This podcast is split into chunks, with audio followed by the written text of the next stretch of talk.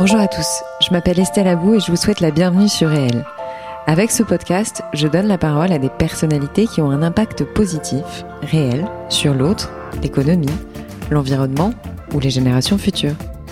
Par leurs actions, leurs entreprises, leurs pensées, leurs œuvres ou leurs visions, ces hommes et ces femmes contribuent d'une manière ou d'une autre au monde de demain et à celui d'aujourd'hui.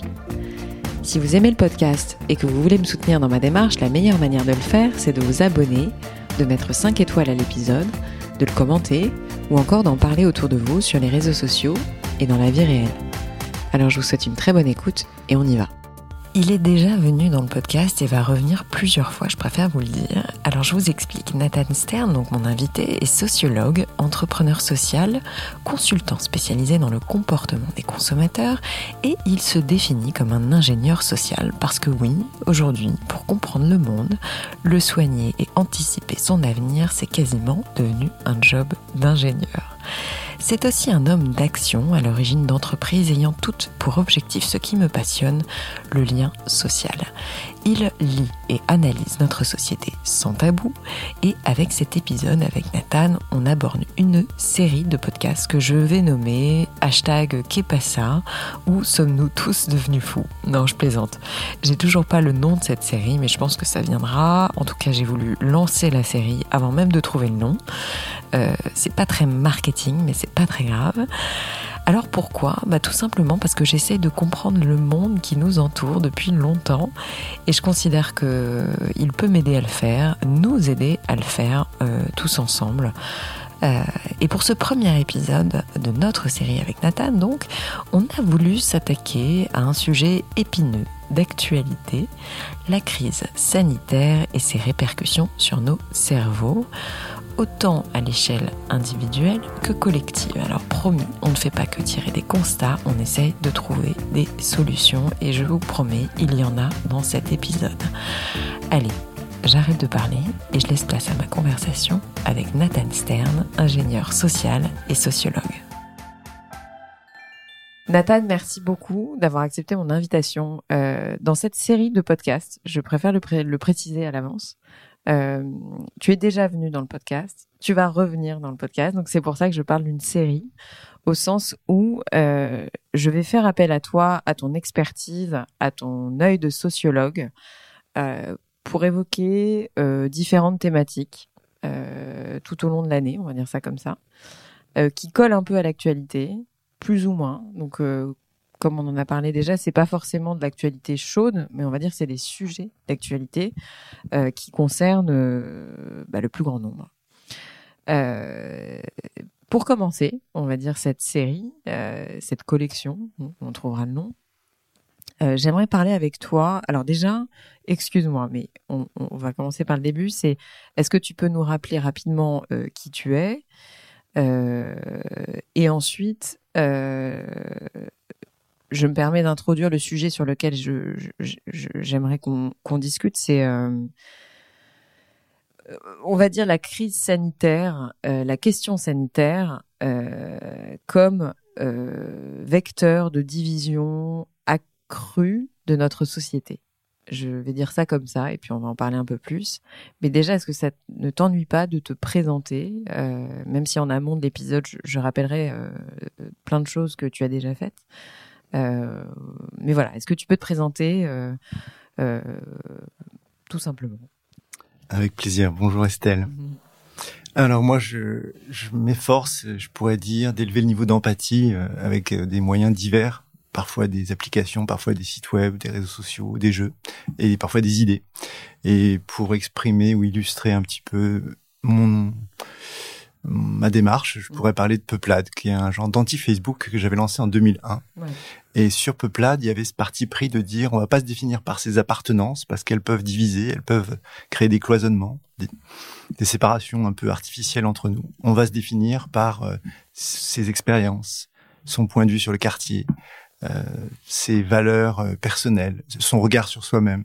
Donc il y avait tout un autoportrait dans lequel il n'était pas fait mention de son genre, Mhm. ou de son âge, ou de sa catégorie socio-professionnelle. Et on se retrouvait avec des, des profils comme ça avec lesquels on pouvait discuter pendant parfois des mois, mhm. sans savoir si on avait affaire à un garçon ou à une fille. Et une conversation dans laquelle l'autre n'est pas défini par son sexe, mais par son humanité ou par son expérience, c'est évidemment quelque chose de tout à fait intéressant. Et ce qui sous-tend en fait cette démarche de dire essayons de de nous définir sans nos appartenances, ben c'est l'idée que les liens non affinitaires, c'est assez précieux, c'est un peu de ça dont on a besoin. Donc ces liens non affinitaires sont pas définis par un confort idéologique, social, économique, culturel dans lequel on serait parce qu'on est avec des alter ego, on est dans un entre-soi, mais c'est au contraire aller à la rencontre de ceux qui ne nous ressemblent pas, qu'on n'a pas choisi et avec lesquels il faut bien cohabiter coûte que coûte. Euh, donc je le disais, tu es sociologue de formation, on peut le dire. Euh, plein de sujets t'intéressent. Euh, tu t'apparentes parfois même à un chercheur, si je ne m'abuse, puisque euh, voilà, tu t'attaques entre guillemets à des sujets, à des thématiques, etc. Puis tu as une capacité à analyser une situation, à la décrypter, et ensuite éventuellement à réfléchir à des solutions à l'échelle individuelle et collective. C'est pour ça que j'aimerais aborder avec toi la crise sanitaire actuelle et les répercussions sur notre société. donc, quelles seraient on va dire, le décryptage que tu apporterais aujourd'hui, à l'échelle individuelle d'une part et à l'échelle collective d'autre part, sur ce que nous sommes en train de traverser euh, post-Covid? Ou euh. plutôt même Covid actuel, enfin, post-grosse crise sanitaire et puis encore finalement euh, bah, toute la vague qu'on est en train de vivre actuellement et principalement effectivement les problématiques et les sujets autour de la vaccination. Hmm. Alors si on commence par les symptômes, qu'est-ce qu'on observe? Hmm. On observe un, climat de conflictualisation vraiment très très avancé, avec de plus en plus de gens avec lesquels on ne peut plus parler. Euh, ça me fait parfois penser à Fortnite, ce jeu qui euh, met en scène un, personnage soi-même qui doit se battre contre chacun euh, des autres parmi les 100 qui sont présents au départ. C'est une catégorie de jeu qui s'appelle les Battle Royale, où le but c'est de survivre et d'être le dernier à tomber à ne pas tomber. Euh, je, trouve qu'en ce moment, on est un peu dans une, une dynamique comme ça d'hyperfragmentation du corps social, avec de plus en plus de gens dont on considère les idées comme nauséabondes, malsaines, naïves, et des gens finalement, euh, on, il y a trois quatre ans, on n'aurait été pas d'accord. Là, on les disqualifie, on les délégitime, on considère qu'ils sont un danger pour la démocratie ou un danger pour la santé ou un danger pour euh, la société en général. Donc il y a, y a vraiment aujourd'hui une dynamique de délégitimation et disqualification qui rend la conversation impossible et même, je dirais, pas souhaitable, au point que parler avec un représentant de telle ou telle communauté, ce serait comme suspect. Ça pourrait indiquer que on cautionne, qu'on donne la parole, qu'on accueille cette euh, expression dangereuse qui n'est pas une opinion mais qui est un délit, ou qui euh, fait le lit de tel ou tel extrémisme ou telle ou telle euh, naïveté. Donc il y a, y a vraiment un moment comme ça dans notre société de délégitimation de ce qui assure la cohésion, qui est la conversation, le fait de partager nos points de vue, de chercher des points de consensus, de comprendre si on n'a pas un, un sous-jacent, un sous-bassement commun, quelque chose qui qui ferait qu'on peut ressentir une complicité, même si on n'est peut-être pas d'accord sur les chemins pour parvenir à tel ou tel but. Donc, je trouve que ça, c'est, c'est vraiment spectaculaire, cette dynamique de fragmentation et de conflictualisation. C'est devenu en plus une escalade assez rapide. C'est venu assez rapidement finalement, non? C'est venu rapidement, comme la crise sanitaire et comme tout un tas d'outils technologiques dont les biais sur nos rapports aux autres, nos rapports au monde, euh, n'ont pas été vraiment étudiés. Donc on a par exemple une révolution dont on parle pas assez. On parle beaucoup des algorithmes, mais il y a quelque chose de peut-être plus préoccupant que les algorithmes, c'est le fait de choisir soi-même ses sources. Il y a 20 ans, quand on euh, consultait un média, on avait accès à ce que le rédacteur en chef avait choisi de nous euh, partager. Donc il y avait quand même une altérité qui intervenait pour dire bon ça, ça va un peu ennuyer le lecteur, ce qui se passe au Darfour par exemple, mais je vais en parler quand même parce que je pense que c'est digne d'intérêt. Là, on a vraiment notre euh, petit programme, on s'est fait notre petit menu, notre petite sélection et on va pouvoir s'aveugler sur des pans entiers de la réalité au profit des pans de la réalité qui nous font nous sentir bien, qui nous font nous sentir dans une forme de confort et qui vont valider nos propres projections sur le monde. Et le choix de ces sources, qui est euh, universel, quelle que soit l'application, euh, le réseau social, l'application de microblogging blogging qu'on utilise, ce choix des sources a des impacts très lourds. Après, bien sûr, on a des algorithmes qui vont privilégier les contenus engageants, comme ils disent, c'est-à-dire qui vont susciter de la colère, de la peur, de l'indignation, en tout cas des réactions émotionnellement importantes.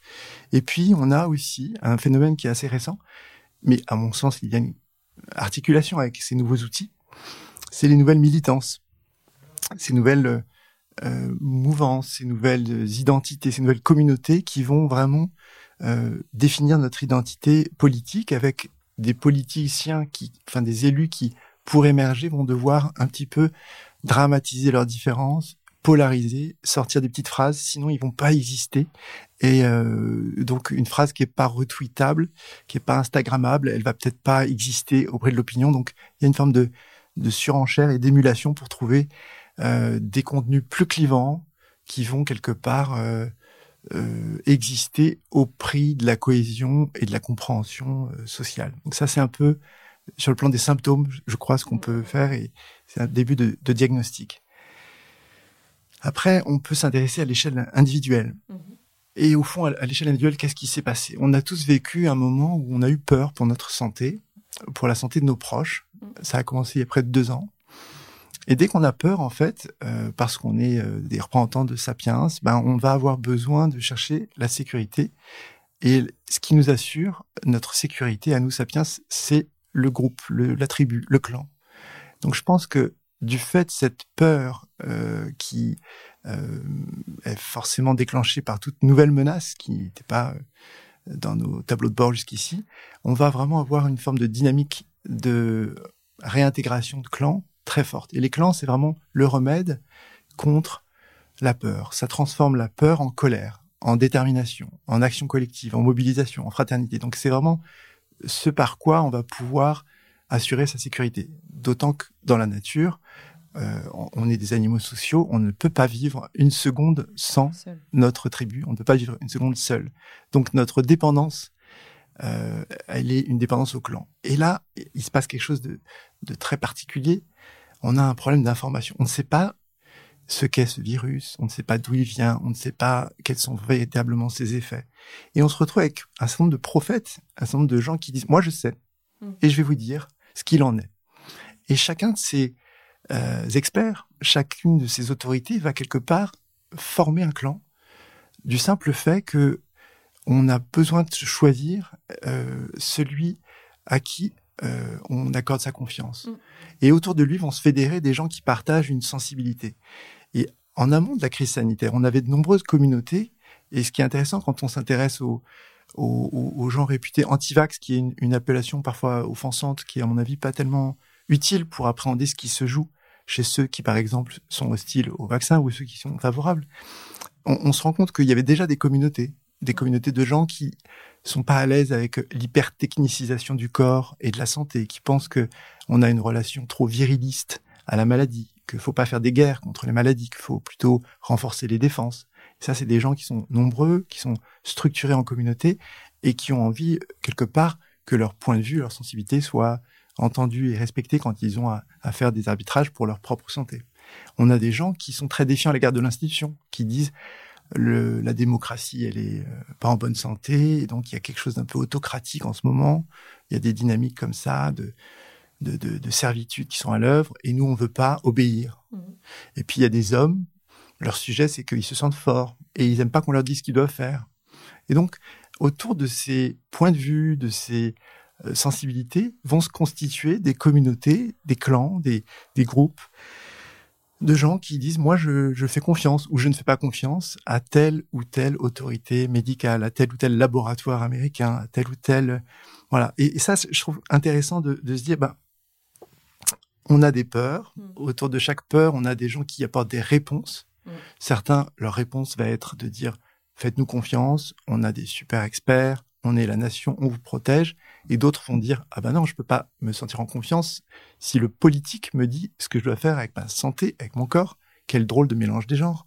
Donc, je trouve intéressant de, de se dire, tous ces clans, euh, je, dis clans, mais on pourrait parler de groupes, de communautés, peu importe, émergent parce qu'il y a une situation de danger et une incertitude sur les réponses efficaces, pertinentes. Euh, elle se dissipe de plus en plus, cette incertitude, mais ce qui est intéressant, c'est que très vite, on s'est euh, enfermé dans une loyauté à notre communauté à laquelle on a euh, fait confiance et on a, avec nos alter ego, avec nos pères, cultivé une forme de confort intellectuel, cognitif, en sélectionnant les faits qui sont plutôt euh, des faits qui, qui, nous conviennent et qui vont renforcer notre confiance dans les autorités qu'on s'est choisies. Et on a de plus en plus de situations où on est entre une ou deux communautés et on a des petits moments de tension comme ça parce qu'on ne sait pas à qui être loyal. Et moi, vraiment, ce qui me frappe, c'est combien, jusque tout récemment, nos représentations de la réalité ne sont pas là pour nous aider à faire des bons arbitrages. Ça, c'est la démarche scientifique, ça a 200, 300 ans.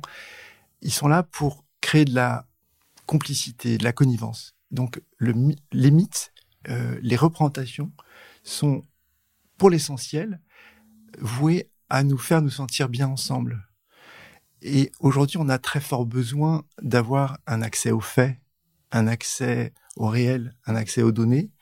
Et du coup, notre sensibilité qui nous prédispose très fort à partager ensemble des colères, des indignations, des dégoûts, des ressentis, des valeurs, eh bien, tout ça, tous ces, toutes ces expressions de notre besoin d'appartenance vont euh, évidemment nous compliquer la vie lorsqu'il s'agira de, de trouver les, les bons arbitrages, de faire les bons arbitrages. Là, tu étais sur l'aspect individuel. Euh, sur l'aspect collectif, pour toi, ça a quelles conséquences? Moi, je dirais que sur l'aspect collectif, on a une forme de compétition entre les communautés. À qui sera le plus euh, populaire, le plus dynamique, le plus créatif, euh, sur quel territoire euh, vont s'exprimer euh, les, les, ressentis de telle ou telle communauté. Ce sera dans la rue, ce sera euh, sur Internet, euh, dans les dans les dîners, etc. Mm-hmm. Et ce que je trouve intéressant, c'est vraiment que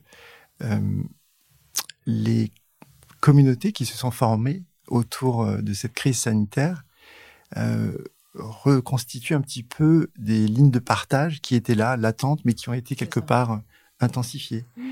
Donc on a par exemple euh, tout un mouvement anti-mondialisation euh, qui considère que la mondialisation c'est un genre de cheval de Troie d'intérêts financiers euh, qui sont pas du tout favorables euh, aux citoyens, vont quelque part proposer une lecture de cette crise sanitaire et des remèdes qui y sont apportés, qui est comment dire, euh, porteuse d'une signification différente. D'ailleurs, beaucoup de gens qui sont caractérisés par les tiers comme des antivax mm. se I'm Sandra, and I'm just the professional your small business was looking for. But you didn't hire me because you didn't use LinkedIn jobs. LinkedIn has professionals you can't find anywhere else, including those who aren't actively looking for a new job, but might be open to the perfect role, like me. In a given month, over 70% of LinkedIn users don't visit other leading job sites. So if you're not looking on LinkedIn, you'll miss out on great candidates like Sandra. Start hiring professionals like a professional. Post your free job on linkedin.com/people today. Ils finissent comme des gens qui veulent par exemple défendre les libertés publiques. Ils disent notre sujet c'est juste la liberté et on aimerait que nos concitoyens soient attentifs au-delà des aspects sanitaires qui sont peut-être un petit peu instrumentalisés. On aimerait que nos concitoyens soient attentifs au combat de fond, au combat de fond et aux, impacts sur le droit, sur mm. les libertés, etc. Mm. Donc, ce qui est intéressant, c'est vraiment que chacun propose sa lecture de la réalité et va euh, fédérer des personnes qui vont être euh, d'autant plus à l'aise qu'elles seront entre elles euh, dans une forme de, oui, de communion mm, autour d'un certain nombre de, de, de, de, messages, de représentations, de héros euh, qui vont vraiment porter euh, leur combat. Et ce qui est troublant, c'est vraiment ce deal entre le clan et l'individu, entre la communauté et l'individu. Euh, le clan, enfin la communauté, quand je dis clan, c'est pas du tout péjoratif. Hein. Non, non, non.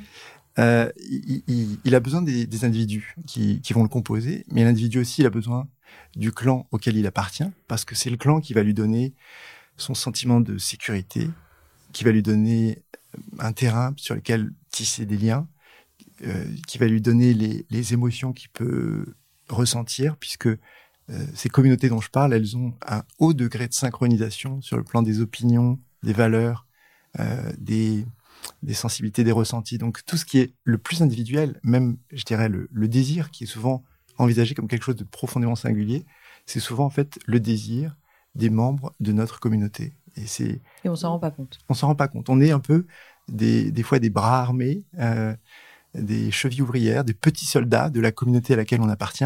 Et c'est ça qui permet à la communauté de se développer, de se déployer. C'est parce qu'elle peut compter sur nous, comme on peut compter sur elle.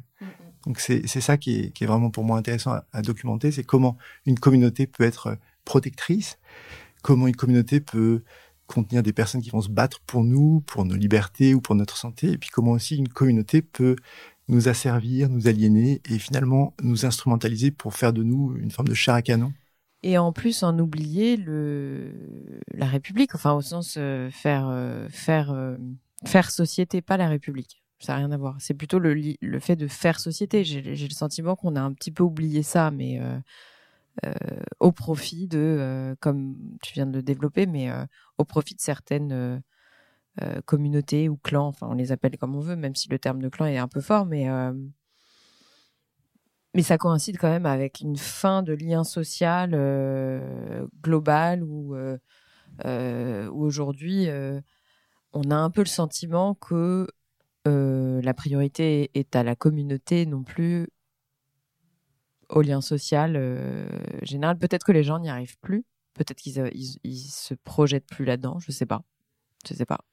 Tout à fait. Je crois que on se sent trop en danger pour ne pas restaurer ces dynamiques un peu claniques et chercher des coupables. Et les coupables, c'est pas euh, le destin ou les aléas ou le dérèglement climatique, ça va être peut-être un autre clan un autre groupe.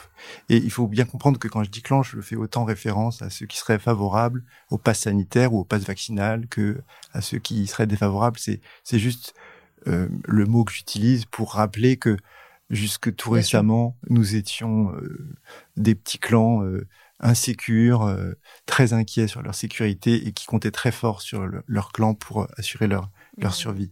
C'est vraiment ça le, le sous-jacent. Donc je, je, dirais que en ce moment, effectivement, l'intérêt de la cohésion, l'intérêt du dialogue et de la conversation n'est pas tellement perçu. On est plutôt dans une logique de rapport de force où on va chercher à dissiper l'inconfort dans lequel nous met cette situation en identifiant des gens qui seraient peut-être euh, euh, les coupables euh, de ce de ce moment pénible. Et quand on prend par exemple l'exemple des, des services de réanimation dont on craint à juste titre l'engorgement, bien sûr, on peut déplorer euh, que tel ou tel investissement n'ait pas été fait, mais on oublie la dimension tragique euh, de l'histoire et parfois de l'histoire sanitaire.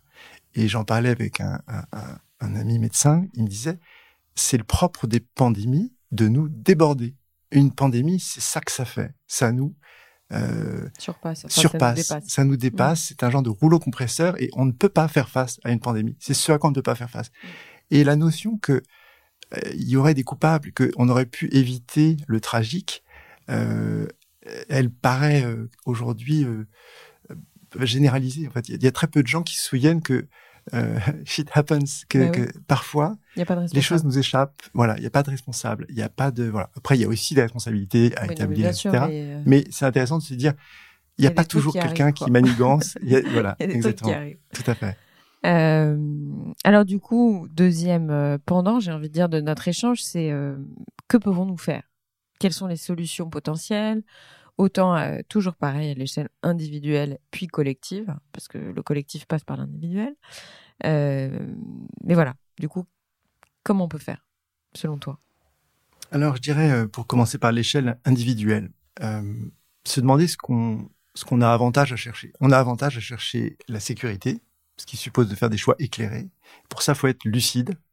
Et pour être lucide, c'est quand même avantageux qu'on soit né dans une famille ou dans une communauté plutôt favorable ou plutôt hostile à telle ou telle option thérapeutique ou de prophylaxie, qu'on ait une certaine proximité avec les gens avec lesquels on n'est pas d'accord. Moi, j'ai pris par exemple une habitude que je trouve très enrichissante. Dès que je suis heurté, par euh, une parole dans un commentaire sur LinkedIn ou Facebook, eh ben je m'abonne à la personne dont le propos m'a heurté. D'une part, ça dérègle les algorithmes, donc ça c'est déjà intéressant, mais en plus, ça me donne l'opportunité de découvrir des gens que en première lecture je trouve bêtes ou méchants, et parfois les deux, bêtes et méchants. Et, en fait, quand on creuse, on voit le contexte qui donne du sens à ce qu'on a perçu comme euh, une bêtise ou une méchanceté, euh, une insensibilité ou une mm, mm. Euh, voilà. Et, donc mm, le premier pas pour être lucide, à mon sens, c'est de se dire allons visiter les autres communautés, allons visiter les autres clans. Qu'est-ce qui s'y dit? Qu'est-ce qui s'y défend? Et un des un des moyens les plus sûrs de s'aveugler, de s'enfermer, c'est d'utiliser les mots de son clan. Un mot comme complotiste, par exemple, qui est évidemment stigmatisant, offensant, va euh, nous rendre sourds à tout ce que l'autre peut dire. Donc tout ce qui est de l'ordre de la disqualification, je trouve que c'est un petit peu dommage. Et je suis pas du tout, euh, j'espère que ça s'entend, dans un relativisme à dire tout se vaut, on peut faire ceci ou cela. Je suis au contraire dans un combat pour restaurer les faits dans leur autorité. Et les faits sont parfois négligés, quelle que soit la communauté à laquelle on se rattache, au profit des postures, au profit des idées confortables, au mmh. profit de ce qui va, à un instant donné, nous donner euh, une sensation de sécurité. Et je pense que le sujet, c'est pas d'avoir une sensation de sécurité, mais de d'avoir une vraie sécurité, ce qui suppose une, une lucidité.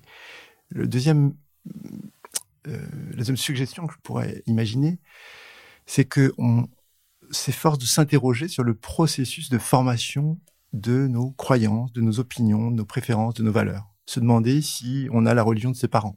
En général, c'est le cas. Est-ce qu'on a l'orientation politique de ses parents? Alors, des fois, on est révolté contre ses parents, alors on va prendre l'autre l'autre bord. C'est commun comme comme processus, mais souvent, on a une forme de loyauté. Et de la même manière, sur toutes ces questions de, vaccins, toutes ces questions sanitaires, c'est intéressant de se dire est-ce que finalement, mes opinions sont liées à l'arbitraire de ma naissance euh, ou à l'arbitraire de mes expériences Ou est-ce que euh, je les ai construites sur la base d'une représentation assez complète, assez riche euh, du réel Moi, je suis très frappé, par exemple, par mon hypersensibilité à ce dont j'ai été un témoin direct. J'ai été un témoin direct que deux personnes proches et jeunes ont été en réanimation très tôt. Ça a évidemment considérablement amplifié ma sensibilité à cette question de la pandémie et je l'ai très tôt prise au sérieux. Et j'ai mmh. très tôt été très heurté par les gens qui disaient ouais, on en fait tout un foin, mais c'est pas si grave. J'avais envie de leur dire ben euh, va aux urgences et on en reparle. J'ai été aussi frappé par le fait que lorsque une de mes proches a eu des effets secondaires très très forts autour d'une vaccination, mon opinion sur le vaccin a été instantanément mise à jour. J'aurais pas eu euh, l'opportunité voilà, d'avoir cette expérience je serais resté dans le même dogmatisme.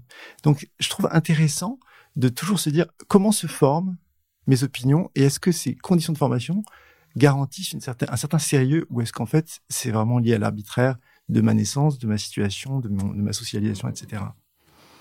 Je dirais aussi que l'intérêt pour le reste du monde, c'est pas quelque chose qui est récompensé par euh, nos milieux. En général, quand on va visiter les opinions adverses, on passe pour un peu déloyal, un peu traître. Et donc, faut, faut imaginer que c'est un chemin un peu de solitude et, un chemin individuel finalement. La construction euh, d'une représentation, euh, je dirais, euh, intéressée par le réel et pas par le réel filtré par telle ou telle communauté. Ça me paraît intéressant. Et pourquoi j'ai cette insistance sur le réel, c'est parce que je crois qu'on n'est jamais trahi par la connaissance. Et on est trahi par les modes, par les stéréotypes, par les jugements de valeur. La connaissance elle-même, quelque part, c'est la seule vraie manière d'être de plein pied dans le monde réel. Et on sait bien que dès qu'il y a du vide, de l'ignorance, on va avoir des foi, des croyances qui vont prendre la place parce que c'est trop pénible pour nous de ne pas savoir et de répondre je ne sais pas quand on nous pose une question. Du coup, est-ce que tu aurais envie de conclure notre échange euh, bah voilà, conclure notre échange tout simplement. Alors je dirais que il y a pas mal de clans, de communautés, de, groupes comme ça qui se sont euh, formés et euh, il y a un certain confort à faire partie de l'un d'eux. Mais je crois que sur le long terme et même sur le moyen terme, c'est vraiment avantageux de toujours se soucier de ce que ressentent les membres des autres communautés, des autres groupes. Parce que s'ils se sentent trop peu entendus, quel qu'il soit. Hein. Et je suis pas en train de distribuer des bons points ou de, de me positionner par rapport à tel Ils vont se figer encore plus. Ils vont se figer encore plus et on, on risque d'avoir une forme de posture guerrière, de rapport de force. Et quand l'autre ne nous écoute plus du tout, on cherche à le dominer, on cherche à le convaincre. Je pense qu'on a tous avantage à se comprendre euh, et à tisser des liens euh, les plus aimants possibles.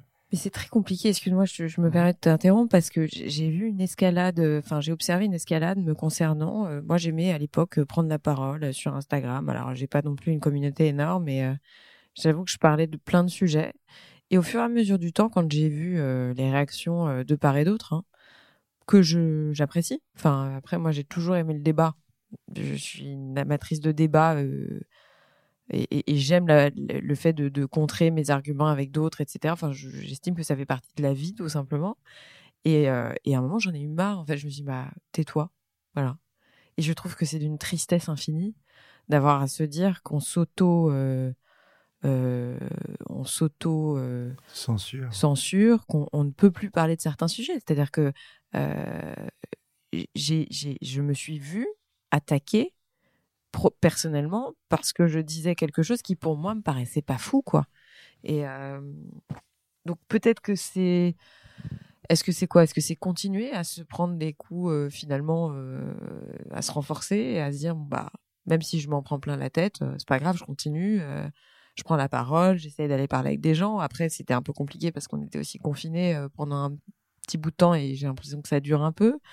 voilà, je il faut une sacrée, en fait, c'est pas une vraie question, hein, ce que je dis, mais c'est plutôt une remarque, c'est je considère qu'il faut une sacrée euh, force morale et mentale pour se, pour être euh, suffisamment courageux aujourd'hui et affirmer des choses ou même pas affirmer des choses, mais lancer un sujet, ne serait-ce que lancer un, sujet, en fait, c'est ça. Euh, il y a eu une, une espèce de silence d'un coup qui moi me perturbe beaucoup. Voilà.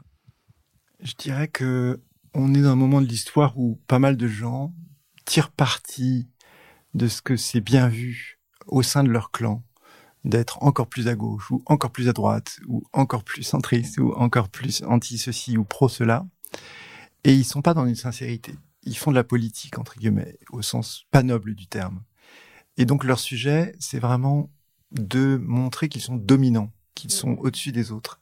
Et en fait je crois qu'on a vraiment euh, avantage à se dire on doit forger un nouveau clan, un, clan de, de ceux qui se disent nous on préfère comprendre, on préfère écouter et on pense pas qu'on soit si fragile qu'on puisse être contaminé par quelqu'un avec lequel on n'est pas d'accord. Mmh. Et le fait de s'emmurer, de refuser d'écouter, de disqualifier l'autre, ça me paraît être exactement ce qu'il faut pour préparer une vraie euh, conflictualisation euh, qui, qui, dont les limites sont, sont pas définies à l'avance. Donc, c'est vraiment, à mon sens, euh, le moment de revendiquer avec autorité que c'est dangereux de ne pas écouter et que ça peut vraiment conduire des gens à peu près raisonnables à, se sentir euh, disqualifiés et, à créer une forme de colère ou de rage.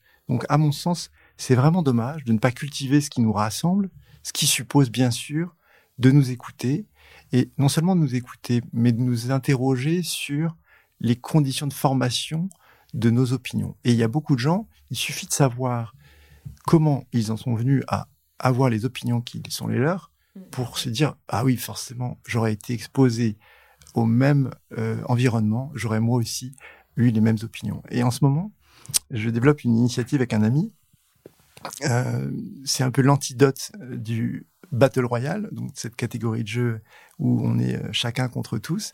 J'ai appelé ça le Paddle Royal.